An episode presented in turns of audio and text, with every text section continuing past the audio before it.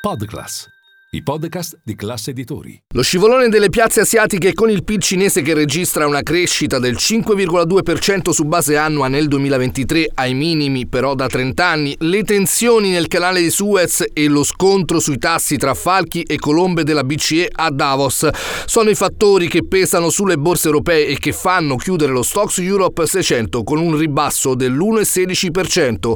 Questo è Ultimi Scambi. Linea mercati. In anteprima, con la redazione di Class CNBC, le notizie che muovono le borse internazionali.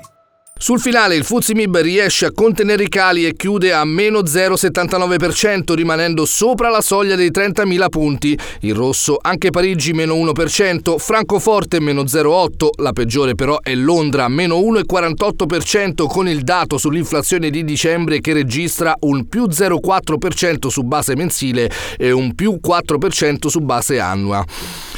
Andamento dei mercati influenzato anche dalle parole di Christine Lagarde dal Forum economico di Davos che ha frenato l'entusiasmo su un taglio dei tassi nel primo semestre, sottolineando che probabilmente ci sarà un consensus tra i governatori per un taglio entro l'estate. Nel pomeriggio è arrivato anche il commento del ministro dell'economia Giancarlo Giorgetti. È una buona notizia per tutti, non solo per il debito pubblico italiano, ma anche per le famiglie che hanno un mutuo e le imprese che devono investire. Prima arriva il taglio dei tassi da parte della BCE e meglio è. Si segnala anche l'intervento alla CNBC, sempre da Davos, del presidente della banca centrale olandese Klaas Note.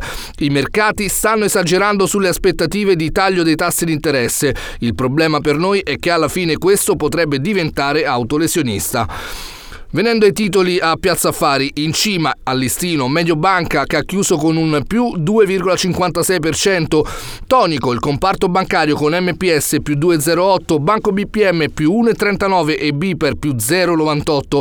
Vendite invece sul lusso con Moncler e Brunello Cucinelli che lasciano sul terreno rispettivamente il 2,78% e l'1,75%. A pesare sull'intero comparto il calo del PIL cinese ai minimi da 30 anni.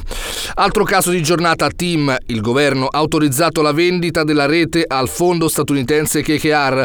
L'autorizzazione era necessaria perché le telecomunicazioni rientrano tra i settori strategici per l'interesse nazionale e sono quindi soggetti alla normativa sulla Golden Power. Fronte obbligazionario, lo spread chiude il rialzo a 160 punti contro i 156 della chiusura della vigilia. Il rendimento sale a 3,90% con i timori su un ritardo sul taglio tassi.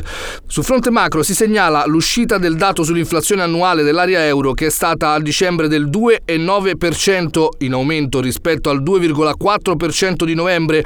Nel dicembre 2022 ricordiamo che il tasso era al 9,2%.